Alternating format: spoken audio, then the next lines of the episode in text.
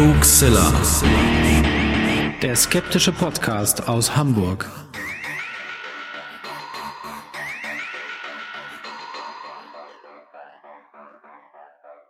Hallo und herzlich willkommen zum zweihunderteinunddreißigsten Mal bei Hoaxilla, dem skeptischen Podcast aus Hamburg. Wie immer fast bei mir die wunderbare Hoax-Mistress Alexa. Hallihallo ihr da draußen, und bei mir ist natürlich zum Glück wie immer der wunderbare Alexander, Hoaxmaster. Ja, und wie schon in der Vergangenheit das ein oder andere Mal ja bekannt geworden ist, gibt es eine Zeit im Jahr, in der Alexa und ich an räumlich getrennten Orten verbringen, und äh, deswegen müssen wir diese Sendung jetzt auch in Remote aufnehmen, und wir haben keine Kosten und Mühen gescheut und hoffen, dass das fast so klingt, als ob wir in einem Raum sind, oder? Ja, genau, das erinnert so ein bisschen an ganz früher, ne? So die ersten paar Folgen, wenn ich dann irgendwie im Wohnzimmer gesessen habe und du im Büro, und du mir dann immer äh, sagen musstest, wenn ich doch auch mal was sagen soll. aber, aber es hat jetzt den, den entscheidenden Vorteil, wir sehen uns. Trotzdem. Ich wollte gerade sagen, jetzt sehen wir uns. Also das Wunderwerk Technik, jetzt kann man sich sogar sehen beim Aufnehmen. Ja, und ähm, bevor wir jetzt hier noch lange rumkaspern, äh, würde ich sagen, machen wir erstmal weiter mit der Sendung, oder? Genau.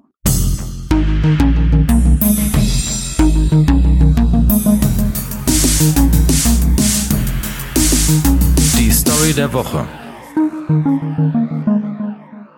Ja, in der Hoaxilla-Story wird es äh, archäologisch merkwürdig, ungewöhnlich oder wie auch immer man es beschreiben will. Es geht auf jeden Fall um ein Urteil des obersten äh, Gerichtshofes in den U S A äh, aus dem Jahr zweitausendvierzehn, die sich äh, ungewöhnlicherweise bezieht auf eine wissenschaftliche Einrichtung in den U S A, und zwar auf eine mit einem ziemlich guten Ruf, nämlich auf das berühmte Smithsonian ähm, Institute.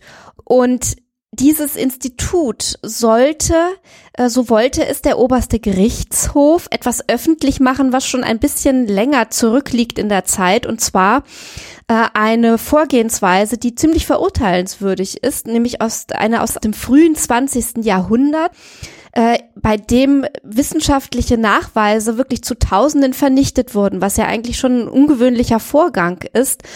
Und zwar hatte man, und es gab immer wieder Gerüchte darüber, wahnsinnig viele Skelette gefunden in den U S A, in allen möglichen, an allen möglichen Ausgrabungsstätten, die also sehr, sehr ungewöhnliche Eigenschaften hatten. Es handelte sich um Riesen, also wirklich um menschliche Skelette, die eine ungewöhnliche Größe bis äh, über drei Meter aufweisen sollten. Und dieses äh, Smithsonian Institute hatte also die Nachweise, hatte die Skelette und hat sich dann wohl entschieden, um die Evolutionstheorie nicht weiter zu gefährden, eben diese wissenschaftlichen Nachweise, diese Skelette wirklich zu Tausenden zu vernichten. Der oberste Gerichtshof, Gerichtshof hat dann gesagt, äh, das könnt ihr nicht weiter geheim halten, diese Aktion, ihr müsst das öffentlich machen und müsst das im Jahr zweitausendfünfzehn der Öffentlichkeit endlich zugänglich machen, dass ihr so gehandelt habt damals, wenn die Geschichte denn stimmt. Das wäre ein ziemlicher Skandal. Abgefahren. Aber war da nicht mal irgendwas mit Riesen, was wir auch schon mal hatten? Ja, ja, genau. Ja, ja, Gerüchte gibt es äh, tatsächlich immer wieder mal, dass man solche Funde hat und dass die eigentlich auf eine ganz andere Art der menschlichen Evolution hindeuten, bis hin zu äh, Behauptungen, dass da Außerirdische beteiligt sind an der ganzen Geschichte. Hm. Ob man jetzt so weit gehen kann in dieser äh, einen äh, Story, weiß ich nicht. Aber auf jeden Fall hat das äh, Smithsonian äh, zuhauf Beweise vernichtet. Naja, das werden wir dann ja am Ende der Sendung erfahren, ob daran was dran ist oder nicht. Hm, gut. Du überlegst schon, ich, ne? Ich grübel schon ein bisschen darüber nach, genau. Und dann würde ich sagen, machen wir erstmal schnell weiter in der Sendung mit dem eigentlichen spannenden Thema, was wir heute haben.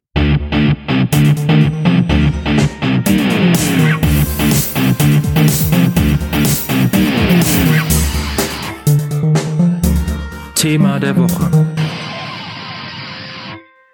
Ja, heute wird es dann wieder mal archäologisch oder erneut archäologisch, sage ich mal.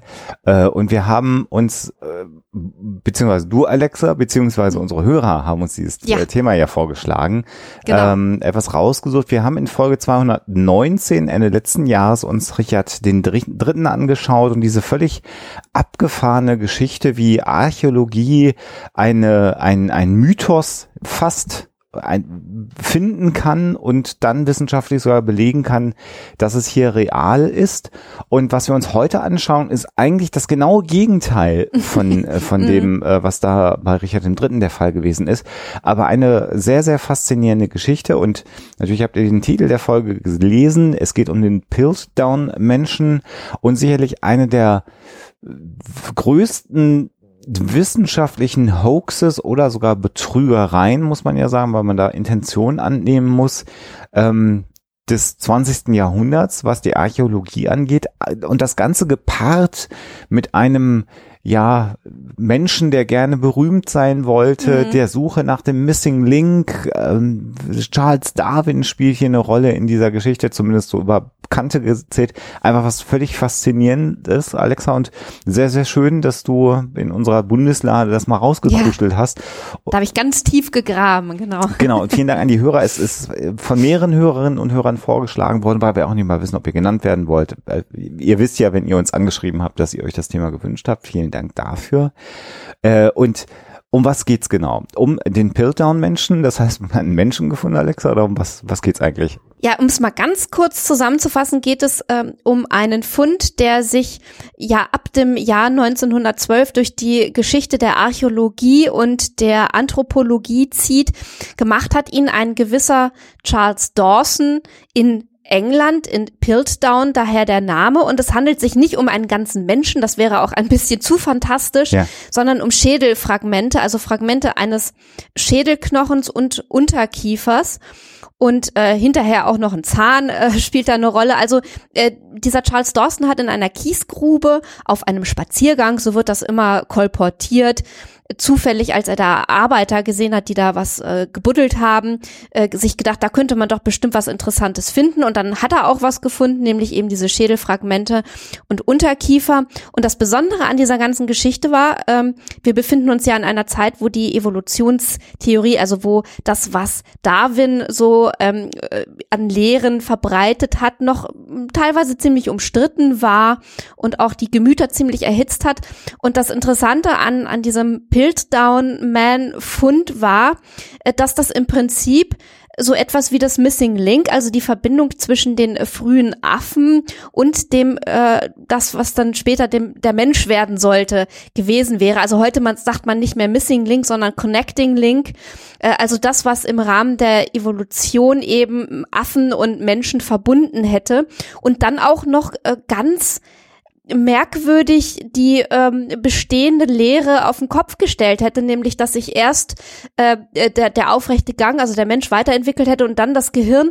Also dieser Fund von ähm, Charles Dawson deutete im Prinzip auf das genaue Gegenteil hin und hat dann äh, ziemlich hohe Wellen geschlagen. Und man muss sich auch nochmal äh, genauer vor Augen führen, in was für einer Zeit äh, dieser Fund gemacht wurde, nämlich in einer Zeit, ja, manche Forscher, manche Historiker sagen, das Empire war noch so auf dem ähm, war noch so auf dem aufsteigenden Ast, beziehungsweise gerade so auf dem Höhepunkt, und deswegen war es natürlich super toll, dass ausgerechnet in England eben dieses Connecting Link Stück äh, gefunden wurde. Manche sagen, es war schon wieder alles so ein bisschen Äh, am Bröckeln, und man wollte natürlich, oder man hat das dann auch genutzt, um so das eigene Image äh, des Empire wieder so ein bisschen aufzupolieren. Kurzum, das hatte einen wahnsinnigen Einfluss, ähm, und die die Menschen waren wachgerüttelt und äh, begeistert, und das hat viele Neugierige dorthin gezogen, die sich das dann angeguckt haben. Und ähm, ja, leider äh, hat sich dann im Laufe der nächsten vierzig Jahre herausgestellt, dass das Ganze irgendwie nichts weiter als ein Hoax gewesen ist. Genau, das ist das Entscheidende. Also wir haben die Situation, äh, du hast es ja alles gerade schon angedeutet, dass die On the Origin of Species von Charles Darwin war zu dem Zeitpunkt um die fünfzig Jahre alt, äh, also eine ganz frische Theorie. Und wenn wir uns die heutige Zeit anschauen, eine Theorie, die ja bis heute wild diskutiert wird, umstritten ist und von einigen Menschen nicht anerkannt ist, obwohl es einfach sehr, sehr genau also bisher äh, beschreibt, wie sich die Evolution… In, in der wissenschaftlichen Community, denke ich, ist sie längst äh, etabliert und angekommen. Genau. Und interessanterweise nicht mal das Connecting Link noch so entscheidend, ne? Also genau. der, der Stellenwert des Connecting Link ist äh, heute ein ganz anderer, als er damals gewesen gewesen ist, weil man, ähm, also erstmal hat man natürlich viele Connecting Links äh, gefunden, also man denke nur mal zum Beispiel an den Archäopteryx ähm, und dann äh, ist es auf der anderen Seite aber so, dass das selbst bei, bei ähm, also in Fällen, wo man halt dieses Connecting Link nur erschließen kann und nicht wirklich tatsächlich als Fossil gefunden hat, ähm, äh, geht man davon aus, dass, dass sich erstens die Evolution nicht immer äh, so kontinuierlich und sch- also langsam vollzieht, sondern manchmal auch in Sprüngen äh, und dann aber auch, dass äh, bei den vielen Funden, die gemacht werden, eben dann irgendwann das Connecting Link schon dabei sein wird und äh, so lange kommt die Wissenschaft auch ganz gut ohne weiter. Also das, das schaut heute, ist eine komplett andere Situation halt als damals. Genau, und Archäopteryx, du hast es gerade angeschwitzt, war ja damals so revolutionär, weil Federn, und heute ist man ja schon wieder viel weiter und sagt, naja, wahrscheinlich haben eine ganze Reihe von Dinosauriern äh, Federn äh, getragen und äh, mhm. somit die, die Nähe zu Vögeln einfach viel größer, als wir das vermutet haben. Also ohne aber im Grundsatz natürlich eine Theorie über den Haufen zu werfen, sondern die Evolution äh, ist einfach die beste Erklärung, für die es im Moment auch noch kein, kein, kein Gegenbeleg gefunden hat. Die Hypothese, die das, äh, die Entwicklung der Lebewesen hier auf unserem Planeten einfach wunderbar erklärt, ohne dass man da großartig dann rumdeuten muss. Aber zurück zum Jahr neunzehnhundertzwölf, zu Charles Dawson. Die Theorie noch neu, wild diskutiert. Charles Dawson übrigens, das kann man ja mal sagen, ein Freund natürlich der Evolutionstheorie von äh, Charles Darwin.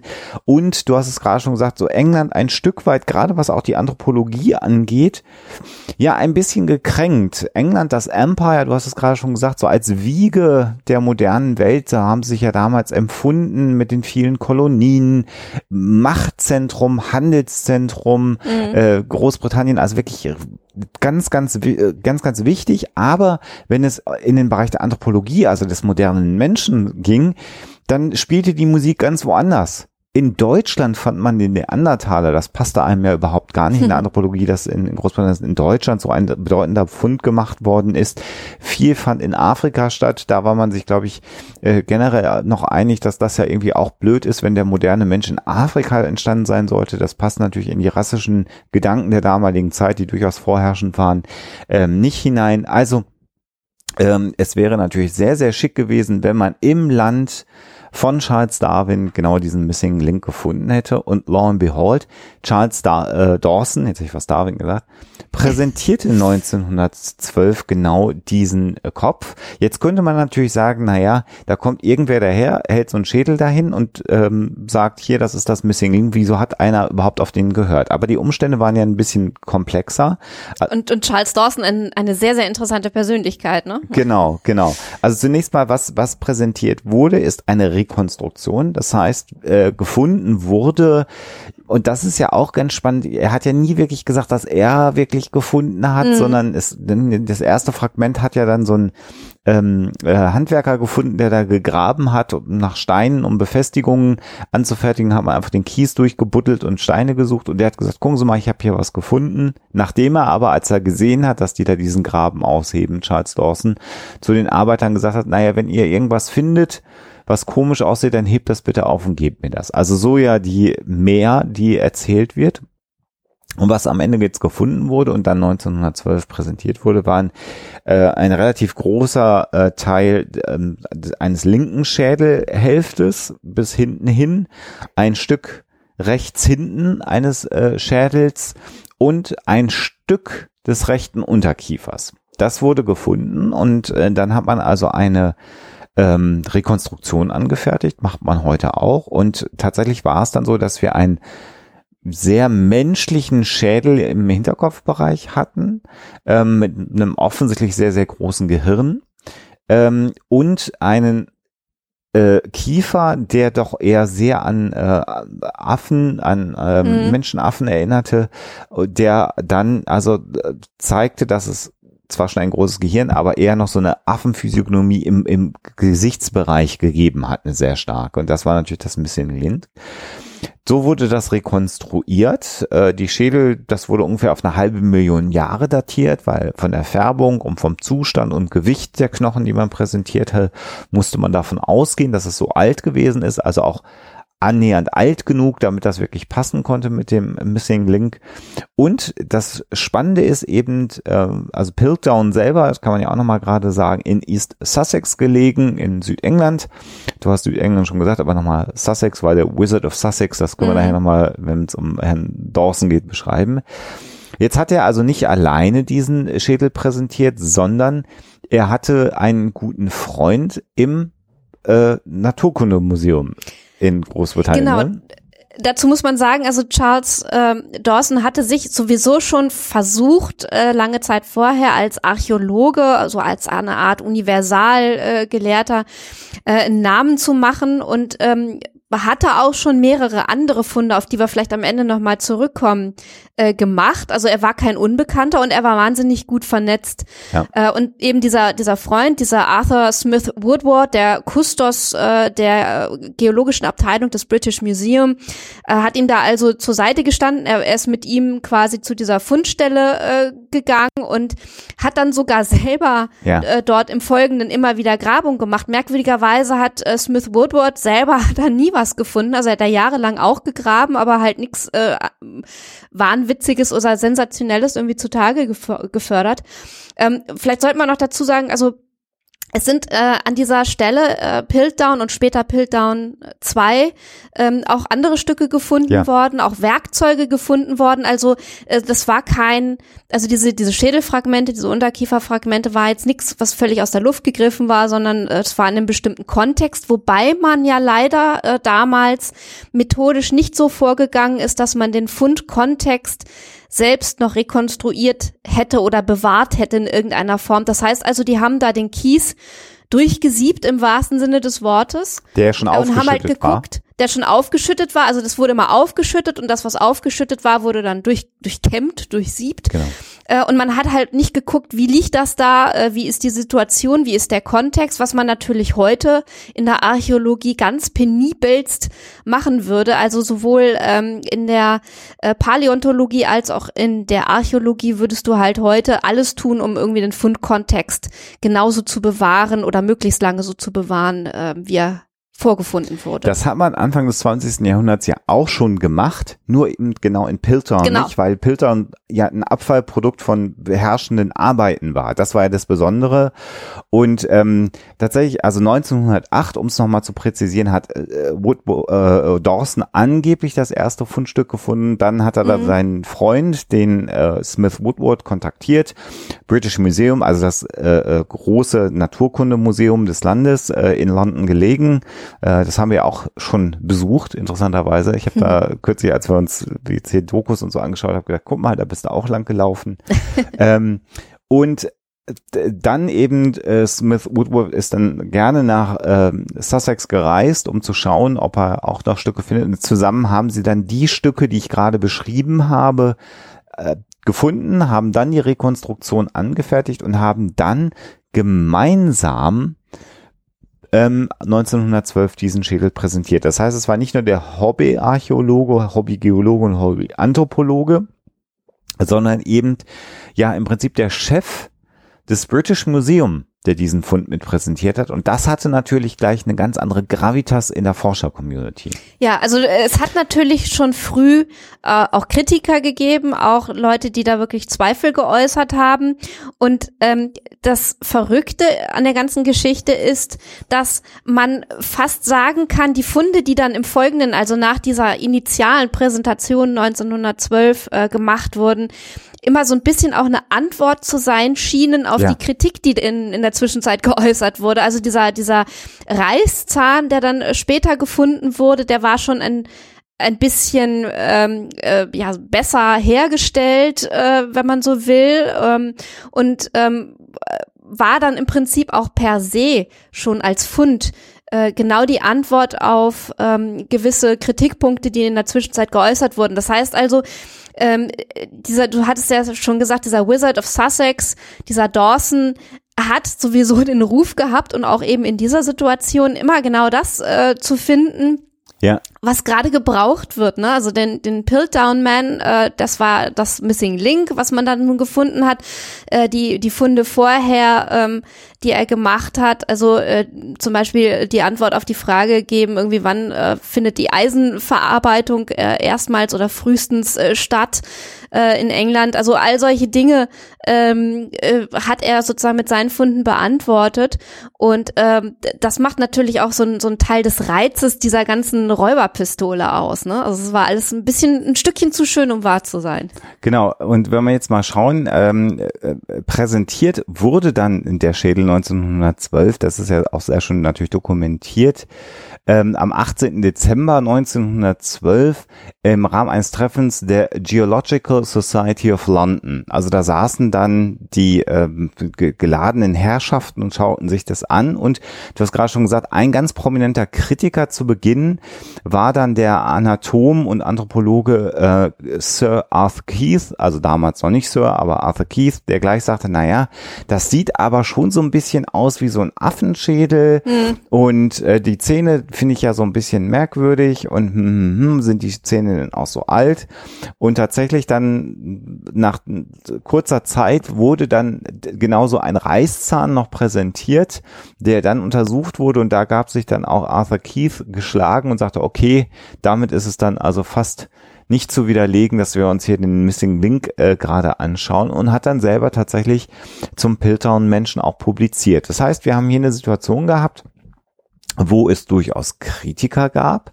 Äh, es war aber eine eine generelle Atmosphäre, und man muss natürlich jetzt erinnern, neunzehnhundertzwölf Großbritannien, da gab es auch wirklich noch so ein ja Klassendenken natürlich ein ganzes Stück weit. Also diese ganzen Societies, die da die es da gegeben hat, das waren einflussreiche Menschen, ähm, deren Wort sehr sehr viel Gravitas hatte, ähm, denen man nicht so einfach widersprechen konnte, ja.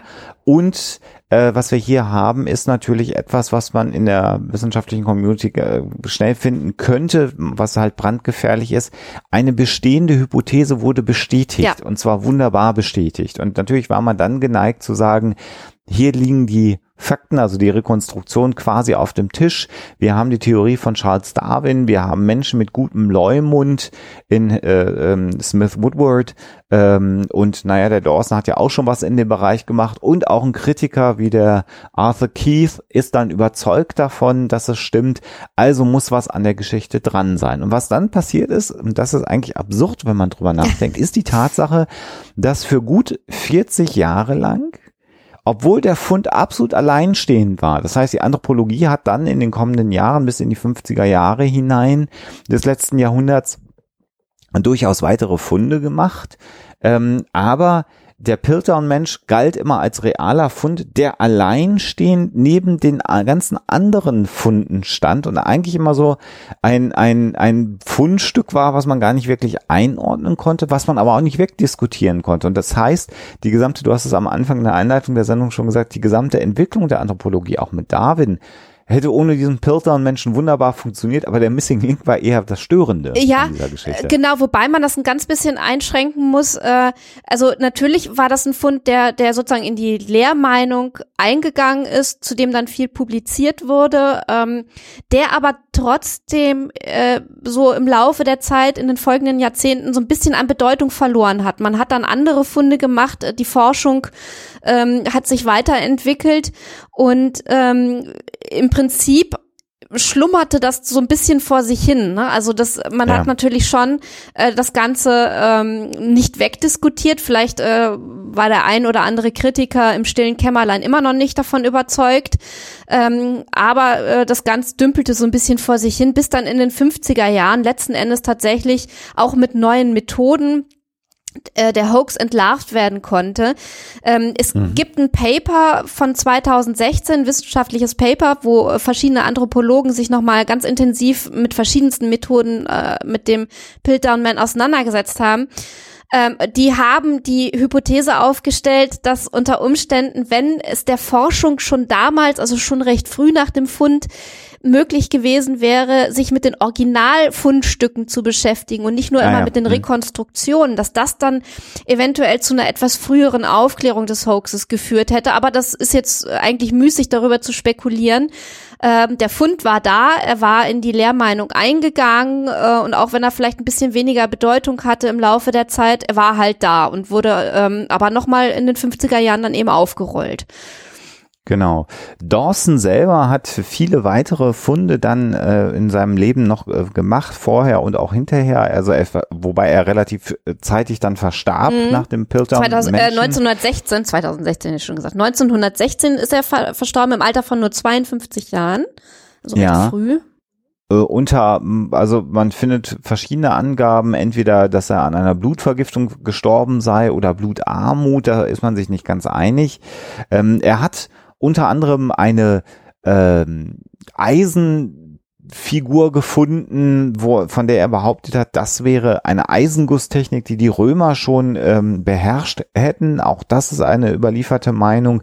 Er hat verschiedene andere ganz revolutionäre äh, Funde in Großbritannien gemacht, mhm. die ihm, ich habe es ja eingangs schon mal gesagt, den Namen äh, der Hexer von äh, Sussex, äh, The Wizard of, äh, Zauberer mhm. ja. von Sussex eingebracht haben.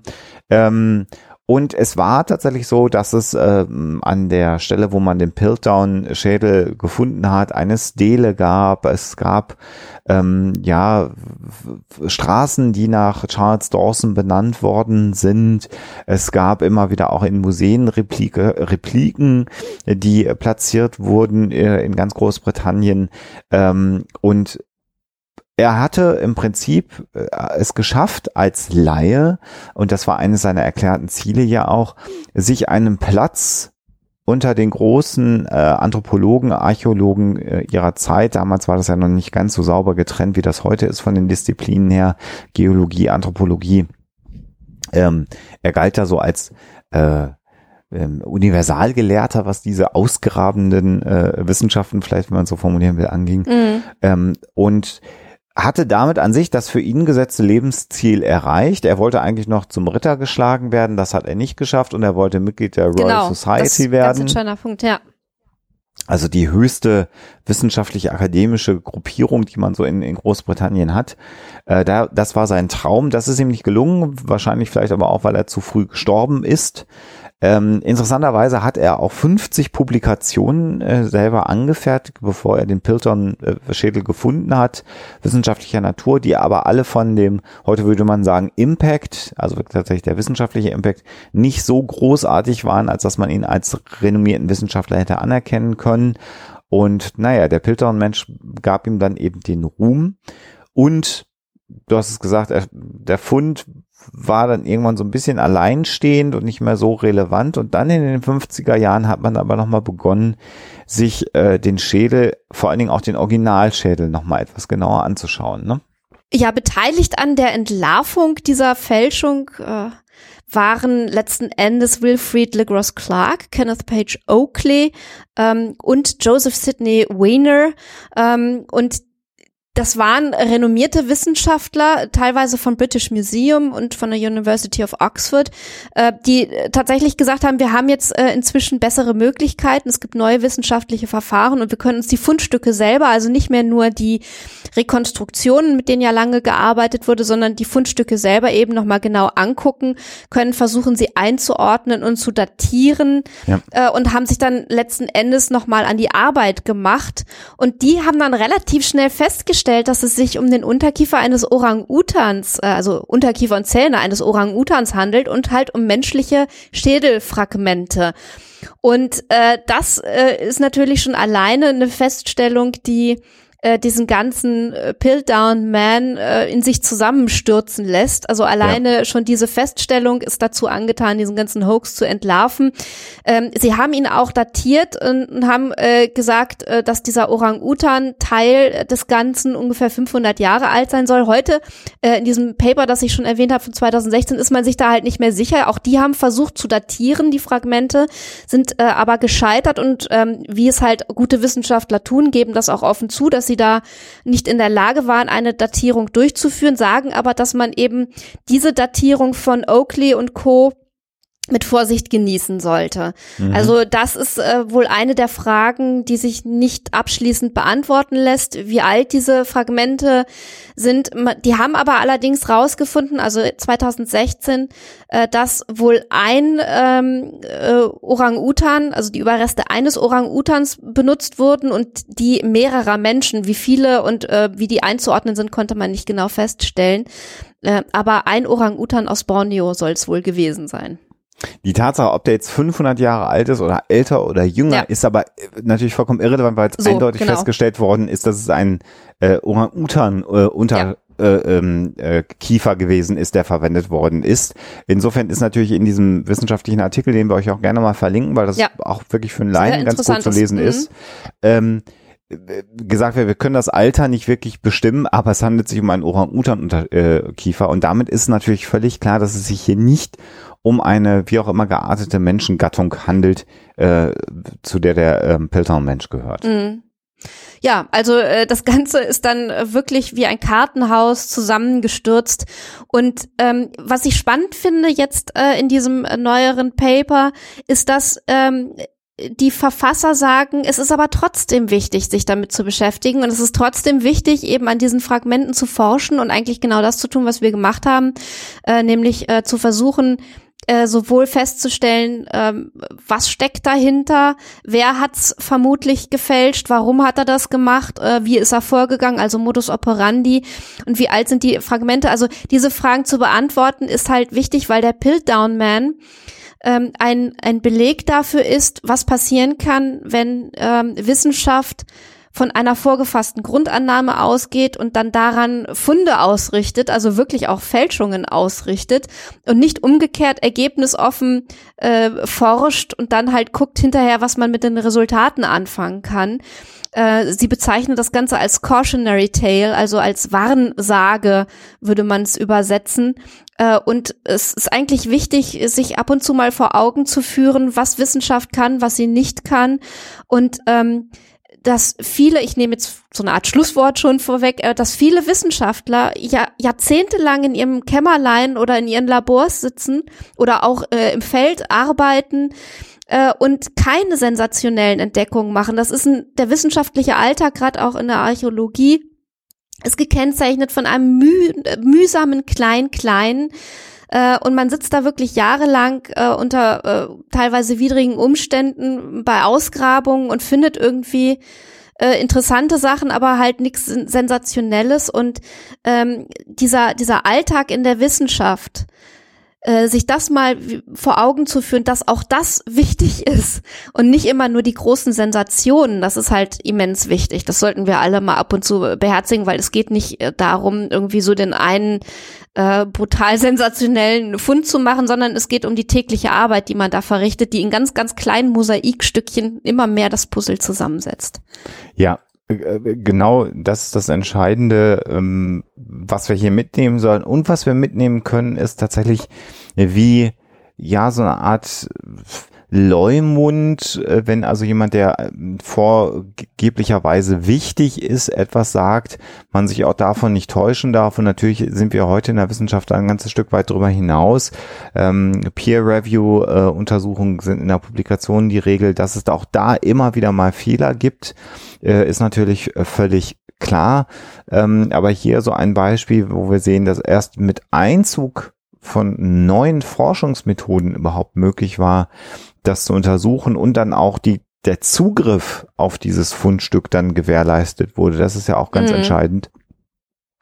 Und natürlich, je mehr man sich dann diesen Piltdown-Menschen anschaut, desto mehr äh, wird dann die Hypothese, dass es sich um eine Fälschung handelt, ja aufrechterhalten. Die spannende Frage, der ja auch dann dieser Artikel ähm, erschienen in Royal Society Open Science ähm, nachgeht, ist natürlich die Frage, wer war denn jetzt alles beteiligt an ja. der Fälschung? Weil das ist ja noch so der Nachklappe dieses Krimis, dieser Geschichte, nämlich die Frage, wer war es denn jetzt? War es der Kustos? War es der, den haben wir noch gar nicht eingeführt, äh, junge Gehilfe des Kustos? Hinton, genau. Ein, ein Mister Hinton. Äh, war der daran beteiligt? War es eventuell Charles Dawson dann doch selber oder waren sie es alle alleine zusammen? Alleine oder alle zusammen? Genau, das ist halt die große Frage. Und äh, die, dieses Paper sagt halt irgendwie so hundertprozentig genau, also quasi mit Beweisen, die die vor Gericht Bestand hätten, können wir es natürlich nicht sagen, aber es liegt halt wirklich der Schluss nahe, dass Dawson diese Fälschung hergestellt hat und ähm, Woodward ähm, letzten Endes derjenige war, der ihm geglaubt hat und das Ganze dann natürlich mit vertreten hat. Ähm, aber allein schon die Tatsache, dass Woodward selber dort gegraben hat und jahrelang nichts gefunden hat, also das würde man ja nicht unbedingt machen, wenn man jetzt selber irgendwie schon den großen Fund gefälscht hat. Äh, also das ist mehr so eine Indiziengeschichte. Äh, ähm, also der Verdacht liegt wirklich nahe, dass Dawson derjenige ist, der verantwortlich ist. Man hat äh, eine ganze Weile auch den Hinton ähm, verdächtigt, weil man nämlich nach seinem Tod, äh, das ist auch eine völlig irre Geschichte, eine Kiste gefunden hat mit ja, so Versuchsgegenständen, also wenn es ums Fälschen von Knochen geht. Und man hatte äh, in Piltdown, ich weiß jetzt nicht mehr, ob es Piltdown eins oder Piltdown zwei war, diesen sogenannten Cricket Bat gefunden. Also einen Knochen, der so ein bisschen merkwürdig geformt aussah und ähm, irgendwie auch nicht so der weiter zuzuordnen ist und der aber so aussah, als wäre er bearbeitet worden. Und man hat dann, also eine Wissenschaftlerin in der Doku, die wir uns angeguckt haben, die verlinken wir euch auch, hat dann äh, die Vermutung geäußert, dass der Hinton irgendwie Hinweise darauf hatte, dass das ganze Ding gefälscht war und hat dann selber Experimente durchgeführt, wie man das denn wohl machen kann. Es ist nämlich festgestellt worden, dass die Art und Weise, wie äh, bei den Fundstücken in dieser Kiste vorgegangen wurde, anders gewesen ist als äh, beim Piltdown, bei den Piltdown-Fragmenten. Mhm. Und äh, insofern äh, liegt eigentlich der Verdacht nahe, dass Hinton da nicht der Fälscher des Piltdown-Man gewesen ist, sondern eigene Versuche angestellt hat und eventuell, das äußert diese Wissenschaftlerin in der Doku, den äh, Cricket Bat, also diesen merkwürdigen Knochen sogar da irgendwie platziert hat, äh, um äh, ja darauf hinzuweisen, dass da irgendwas faul ist mit der ganzen Ausgrabungsstätte. Wobei ich ganz ehrlich sagen muss, zum Himmel ich, das finde ich ein bisschen hm, ja, egal. Also ist, ist halt die ganze Doku ist so ein bisschen hm, also schon auch ja. interessant, also das mit dem, konstruiert. Genau, das mit dem Köfferchen tatsächlich stimmt, so wie es erzählt wird. Ob das jetzt nicht ein bisschen sehr viel interpretiert mhm. worden ist, weil er es selber nicht wollte, weil er sich nicht schaden wollte, wollte er was Neues platzieren, damit dann Leute sagen, oh, das ist aber komisch. Mhm. Ähm, das weiß ich nicht. Ja. Ähm, Interessant übrigens an, an, der, an, dem, an der Fälschung, sage ich mal, zum einen natürlich, das haben wir noch gar nicht gesagt, ist zum einen, dass die Schädelfragmente gefärbt worden ja. sind. Ähm, äh, und vermutlich mit Chemikalien, das ist eine Hypothese, die eventuell sogar dazu geführt haben, dass äh, Mister Dawson dann frühzeitig gestorben ist, weil er beim Experimentieren mit diesem hochgiftigen Dichromat äh, Genau, Kaliumdichromat wäre das, genau. gewesen, ähm, zwar die Knochen sehr schön gedunkelt hat und ihnen so eine glänzende Oberfläche gegeben hat, wie man sie bei so versteinerten äh, Knochenfunden dann auch haben möchte, damit es halt auch alt aussieht. Äh, und dabei hat er sich unter Umständen eine Vergiftung zugezogen. Das ist eine Hypothese, die dann sagt, naja, vielleicht ist der auch gar nicht an einer Anämie gestorben, sondern... Seine Frau ist auch nicht alt geworden, ne? Die ist auch ja. kurz nach ihm dann gestorben. Aber reine Spekulation jetzt natürlich mhm. an der Stelle. Aber das ist offensichtlich belegt, dass er so die Knochen zumindest gefärbt hat. Dann hat er auch ähm, Gewicht, also kleinere äh, Sachen in die Knochenzwischenräume hinein getan, damit die Knochen schwerer wurden, weil Knochen offensichtlich das Gewicht zunehmen, wenn sie denn dann äh, versteinern, also damit das Gewicht der Knochen... Also er hat wirklich Steinchen genommen und die mit so einem Kit da irgendwie eingefertigt. In die, genau. Also ein bisschen urig, ja. Völlig verrückt. Und äh, letzter Umstand, äh, natürlich war der, der, die Verbindung des Kiefers an den, an den Schädel wäre gar nicht kompatibel gewesen zwischen einem Orang-Utan und einem Menschen. Das hat man also einfach dann wahrscheinlich abgebrochen, das Stück, damit man besser ansetzen konnte.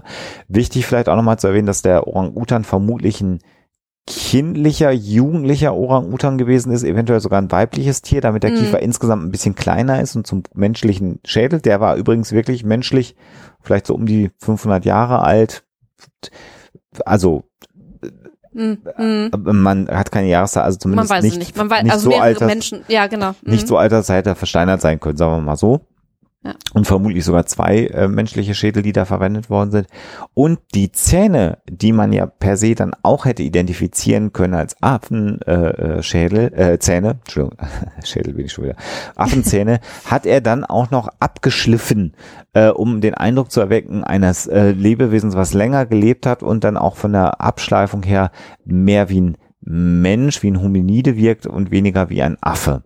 Das waren also all die Dinge, die an diesem Piltdown-Fragmenten vorgenommen worden sind. Also das ist jetzt ja nicht so, dass man das einfach nur zusammengesetzt hat, sondern ganz dezidiert wurde da manipuliert, damit also auch die Leute, die das im Original gesehen haben, neunzehnhundertzwölf bei der Präsentation war es ja der Fall, man äh, nicht sofort merken konnte, dass es eine Fälschung ist, also auch perfide. Und man geht heute davon aus, auch weil ihm insgesamt heute achtunddreißig unterschiedliche Fälschungen zugeschrieben werden, dem hm. Herrn Dawson, dass er vermutlich auch diesen Piltdown-Schädel selber gefälscht hat und eventuell alle anderen Beteiligten ähm, daran gar nicht beteiligt waren. Und also äh, Sir Arthur Keith äh, tatsächlich, der ja dann auch publiziert hat über diesen Schädel, als renommierter Anatom und Anthropologe galt, ähm, d- der ist dann in seinem hohen Alter doch davon auch sehr äh, ja, geknickt äh, davon mhm. gegangen, dass er dort einer Fälschung aufrecht äh, auf, aufgesessen ist und äh, mit der Tatsache, dass Äh, Dawson für ihn ja ein Freund war, mit jemand, mit dem man sich ausgetauscht hat, den er sehr sympathisch fand, und dann quasi kurz vor seinem Tod musste Sir Arthur Keith dann feststellen, dass er hier wohl einem Betrüger aufgesessen ist. Mhm. Das ist ja auch nicht schön am Ende eines Lebens. Also das all die Implikationen und spricht sehr, sehr viel dafür, dass Dawson selber hier ähm, die Fälschung vorgenommen hat. Letztendlich beweisen kann man zumindest aktuell nicht. Die Frage ist, ob mit der weiter verstreichenden also, Zeit das leichter werden wird.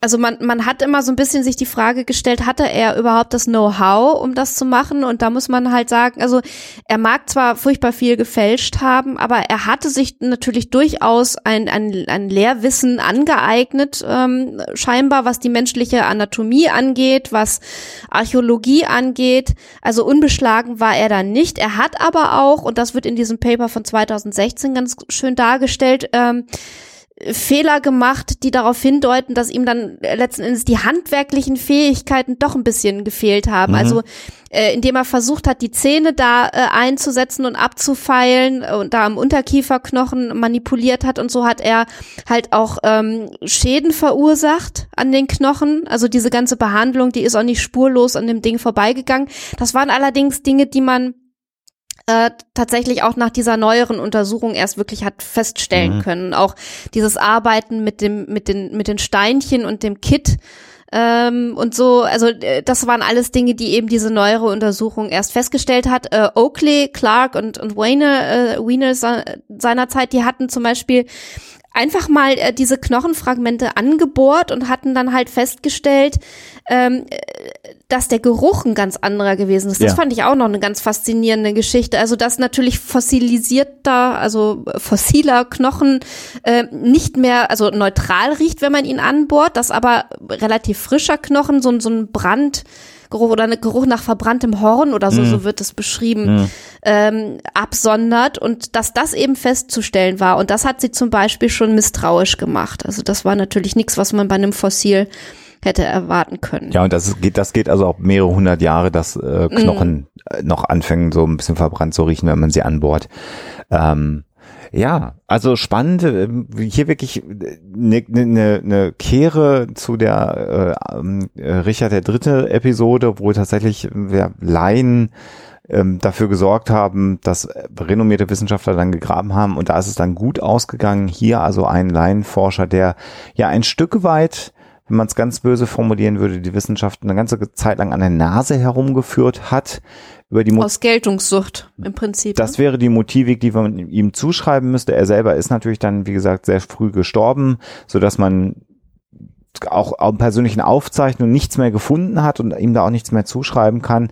Aber es ist nahe äh, oder steht nahe zu vermuten, dass es da tatsächlich um seine persönliche Geltungssucht ging.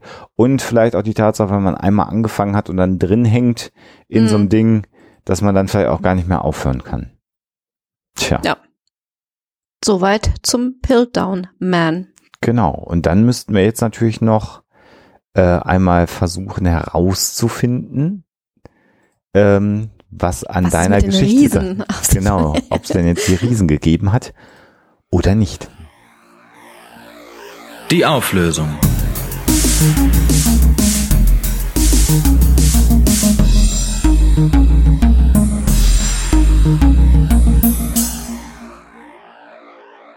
ja, was ist dran an der ganzen Geschichte, dass das Smithsonian in den U S A zu Beginn des zwanzigsten Jahrhunderts zu Tausenden gigantische menschliche Skelette vernichtet hat, nur um die Wissenschaft nicht ähm, ja in Verwirrung zu stürzen und die Evolutionstheorie zu stützen. Äh, das Ganze handelt sich äh, um vermutlich ja, waschechte Fake News, also nicht vermutlich, das Ganze sind eigentlich waschechte Fake News. Bin ich ja sehr beruhigt. Ja, ähm, die da verbreitet wurden. Das ist äh, eine Meldung tatsächlich vom dritten Dezember zweitausendvierzehn von den World News, äh, von World News Daily Report. Und die beziehen sich ähm, auf etwas, ähm, das die ähm, American Institution of Alternative Archaeology, die A I A A, wohl geschrieben hätte. Jetzt kann man natürlich bei so einer Meldung äh, einfach mal im Netz gucken, was man so zu den einzelnen äh, Protagonisten in diesem Spiel findet. Also diese äh, äh, A I A A, äh, wenn man die mal googelt, dann findet man äh, irgendwie ein Institut, was mit äh, Aerospace, Aeronautics irgendwie, also was was äh, was mit Flugtechnologie äh, zu tun hat, äh, aber nicht eben dieses äh, Institut, was da äh, in der Meldung genannt wird. Und dann kann man natürlich mal ins Impressum gucken von den World News Daily Report, die ähnlich wie die Weekly World News in ihrem Impressum schreiben, dass ihre News doch mal gerne fiktional sind. Und äh, so kommt man dann, wie wir es auch schon oft erzählt haben, Fake News auf die Spur. Ähm, und so neu ist das mit diesen riesen Skeletten auch nicht. Also das Ganze geistert sowieso schon mhm. irgendwie längere Zeit durchs Netz. Also es gibt da ähm, zahlreiche Meldungen, wenn man mal guckt. Und natürlich wird das Ganze immer schnell in den Zusammenhang mit der menschlichen Abstammung von irgendwelchen Aliens äh, gebracht.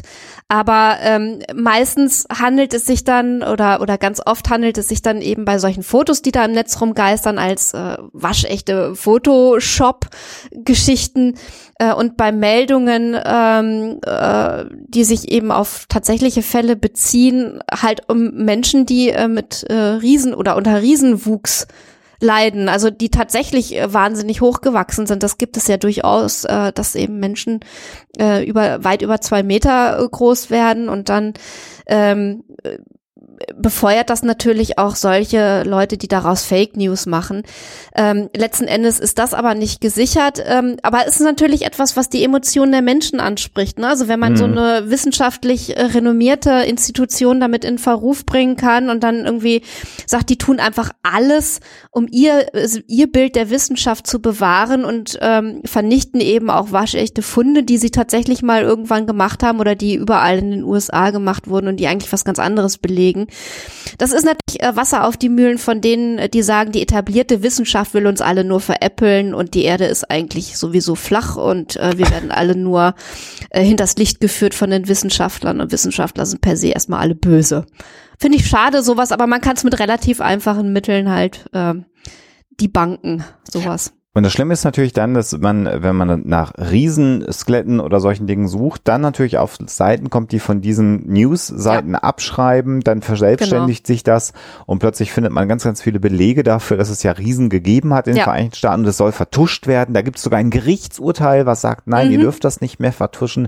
All das wird zitiert, aber nicht bis zur Quelle zurückverfolgt und schon hast du genau. einen neuen Verschwörungsmythos, Äh, ja. der im Netz äh, verbreitet wird. Also genau, wenn der Supreme Court so ein Urteil fällen würde, dann wäre das eine Sache, die definitiv in die Öffentlichkeit gelangt. Es gibt aber keinen Nachweis darüber. Also ähm, das ist schon ziemlich äh, eindeutig. Ja. Damit sind wir am Ende der zweihunderteinunddreißigsten Episode von Hoaxilla. Ähm, schönes Thema. Wir haben uns gefreut über die Vorschläge, mhm. die nach wie vor reinkommen. Vielen Dank nochmal ja. für euer Verständnis, dass wir äh, im April nur eine Folge letztendlich hingekriegt haben, weil das alles nicht so geklappt hat, wie wir uns das vorgestellt haben zeitlich. Ähm, vielen Dank auch nochmal ganz explizit heute an all diejenigen, die Hoaxilla finanziell unterstützen.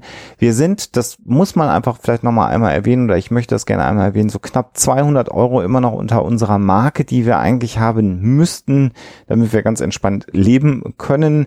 Ähm, das heißt, ähm, wir haben das ja schon öfter mal gesagt, ein Tausender im Monat ist so unsere Zielmarke. Euro-Marke. Wir liegen im Moment, was absolut beachtlich ist, so bei rund achthundert Euro äh, im Monat, die wir an Einnahmen generieren. Bei Steady und bei Patreon kann man das ja ungefähr sehen und nachvollziehen. Das andere machen wir einfach öffentlich, weil wir sowieso auch der Steuer dann hinterher mitteilen müssen. Insofern wollen wir da gar nicht Geheimniskrämerei betreiben. Könnt ihr euch ausrechnen. Und wenn der ein oder andere sagt, Mensch, äh, ein Euro im Monat als Dauerauftrag auf das Konto von den Hoaxies, das kann ich mir eigentlich erlauben, weil ich kaufe mir auch einen anderen Quatsch, weil genauso machen wir es ja auch mit unseren Dingen, und wenn ich was anderes unterstütze oder mir andere Dinge kaufe und das auf der mal Instagram zeige, ist das nicht aus dem Hoaxilla-Geldtopf mhm. genommen, sondern das trennen wir natürlich auch für uns. Ähm, also kurzum, äh, wenn der ein oder andere nochmal sein Herz erweichen könnte und auch nochmal sagt, ein Euro oder zwei, wie viele, viele, viele andere, die das machen, das ist ganz, ganz fantastisch und freut uns außerordentlich. Dann helft ihr uns, aber wir haben das erste halbe Jahr oder deutlich mehr als das erste halbe Jahr, weil das erste halbe Jahr im, im Jahr zweitausendneunzehn irgendwie überlebt, ohne Hoaxilla T V. Wir haben recht ja. regelmäßig zwei Folgen Hoaxilla produziert, was uns freut. Ähm, wir können noch unsere Wohnung behalten ähm, und wir haben spannende Themen. Wir können sagen, dass wir durch die Situation, äh, dass du jetzt gerade nicht nicht bei mir in Hamburg bist, wir auch schon ein Interview für die zweite Folge, hm. die im Juni kommen wird, schon aufgezeichnet haben. Das heißt, das ist schon im Kasten. Mit einem Thema, was auch ähm, immer noch sehr aktuell ist, über das wir uns sehr freuen. Sehr aktuell mhm. ist. Und da gibt's dann auch wieder was zu gewinnen. Das heißt, es geht ganz kontinuierlich weiter und selbst räumliche Trennung äh, kann uns jetzt nicht aufhalten. Äh, nee, weil Folgen wir Spaß haben auch daran. Ne? Das ist halt genau. Ja. Und ich bin gerade begeistert von diesem neuen Setup. Wir haben das ja schon mal gemacht, so eine so eine Distanzfolge, aber irgendwie gefällt mir das hier gerade mhm. ganz gut, weil ich dich ganz viel sehe und das ist total schön, weil du gerade nicht hier bist. Ähm, ja. So, ich glaube, den Rest machen wir nachher, wenn wir die Aufnahme ausmachen. Also, liebe genau. Hörerinnen und Hörer, Danke vielen, vielen euch. Dank an genau. euch. Äh, wir hören uns ganz bald wieder äh, im Juni, bei der zweiten Folge äh, im Juni und natürlich viele weitere Folgen. Und danke, dass ihr mitmacht. Danke, dass ihr uns schreibt. Danke, dass ihr uns unterstützt. Und damit wünsche ich euch alles Gute und natürlich immer schön skeptisch bleiben. Tschüss. Der Hoaxilla Podcast ist und wird für immer ein kostenfreier Podcast bleiben. Aber ihr könnt unsere Arbeit gerne unterstützen mit Flatter oder als Patronen bei Patreon oder über PayPal oder über unsere Amazon Wishlist. Geht auf unsere Seite, klickt auf die entsprechenden Links und dann findet ihr dort die Informationen. Dankeschön.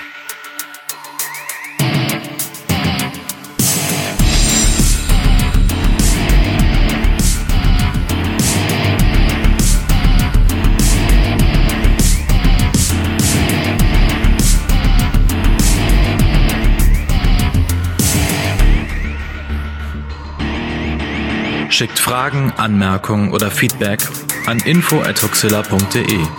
Und wenn ihr mögt, dann bewertet uns doch bei iTunes oder einer der anderen Podcast-Seiten, die uns führen.